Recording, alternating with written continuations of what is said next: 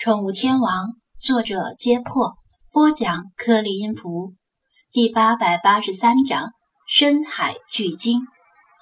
张子安并不是随口敷衍小智，在小智的监督下，他和老黄互相加了微信好友，并且再三保证，一旦看到鲸鱼，肯定会拍下照片发给老黄。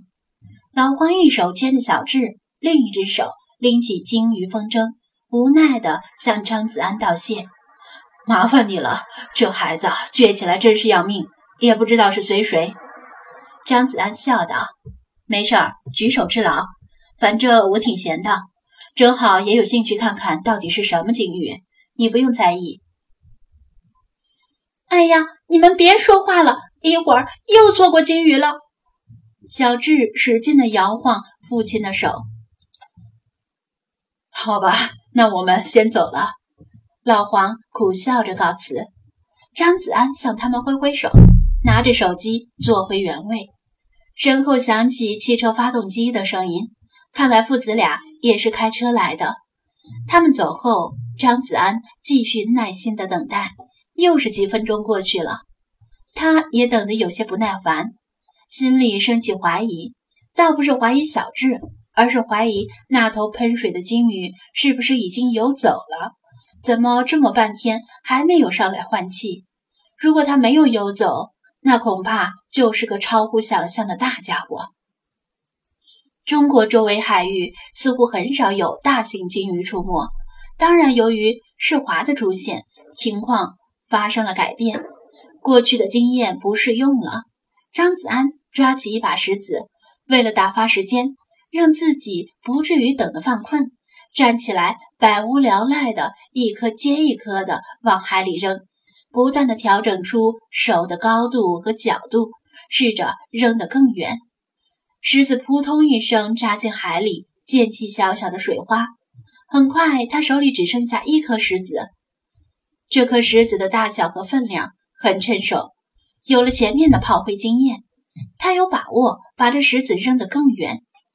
单脚独立，半转身，甩动胳膊，像一位职业棒球投手一样。他用力地将石子扔出去。这颗石子果然飞得很远，划出一道近似标准的抛物线，咚的一声砸进海面。水花升起的同时，几乎远在海天交界的地方，一道巨大的水柱骤然喷出海面。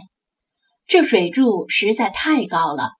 尽管附近没有参照物来确定到底有多高，但目测绝对不会低于五米，大概是十米左右，甚至可能更高。而且带起的水量很大，像大型喷泉一样，绝非小须鲸喷出的两米来高的稀薄气柱可比。海风很大很响，若不是这样。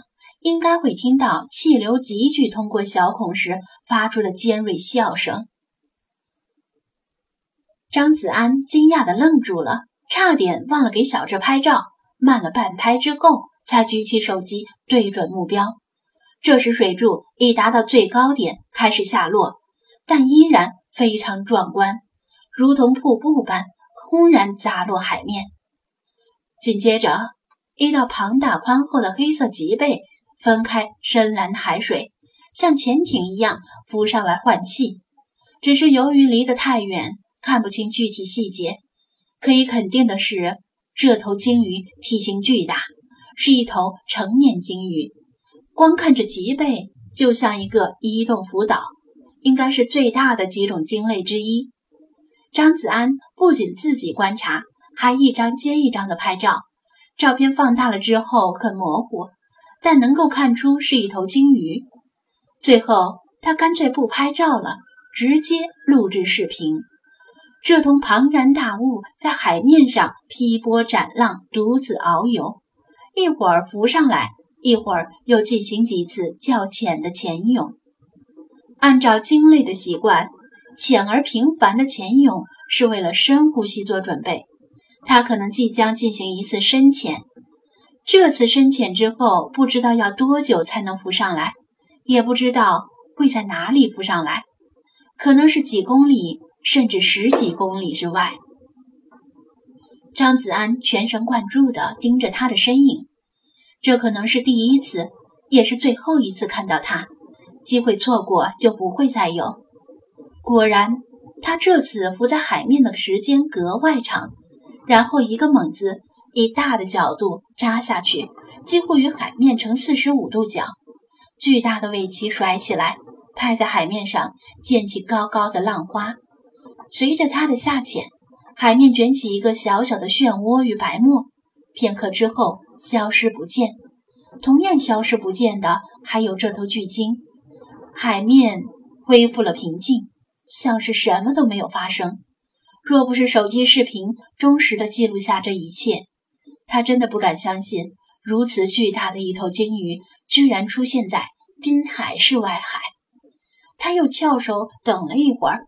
巨鲸没有再出现，但是他不打算等下去。天知道他要多久才会浮上来，他没时间把一整天耗在这里。他遵守诺言，挑选了几张拍得好的照片，连同视频一起给老黄发了过去，满足小智的心愿。老黄连续回复了三个大拇指的表情。弄完了这件事儿。张子安没有忘记自己来到海边的日常任务，从车里取出水下扬声器，垂入海面之下，然后在附近的海滩上寻觅罕见的海洋生物，不时抬头看看远方的海面，心里保持着万一之想。走着走着，他脚下踩到一个割脚的硬东西，他弯腰刨开沙子，发现是断掉的木柄。木柄颜色黑红，像是在血里浸过。好巧，他自言自语道，并且将木柄从沙子里拔出来。木柄尖端带着锐利的金属导刺，正是从受伤的小须鲸身上取出的鱼叉。当时情况紧急，他取出鱼叉之后来不及细看，随手扔到脚下。后来海水涨潮，淹没了沙滩和鱼叉。想找也没处找，原来他不知不觉的又走到了小须鲸搁浅的位置。他用海水把鱼叉表面沾着的沙子冲洗干净，露出鱼叉的本来面目。怎么说呢？这是一只比较山寨的鱼叉，应该不是那种大型捕鲸船通过鱼叉炮发射的。从侧面说明，小须鲸遇到的并非扶桑的正规捕鲸队。要是真遇到那种队伍，被强力鱼叉炮击中，他绝对活不下来。鱼叉的金属部分生了红锈，不知是锈迹本来的颜色，还是被精血染红的。张子安拿着鱼叉翻来覆去的看了看，手指似乎在尖端部分摸到一处不寻常的凹凸起伏。他又掏出钥匙串上的瑞士军刀，用其中的指甲锉。把那里的锈迹磨掉一些，锈迹之下渐渐显露一个陌生的文字，歪歪扭扭，像是刻上去的。如果他没认错，这个文字应该是韩文，具体意思不清楚。如果让他猜的话，他会猜这是某个姓氏。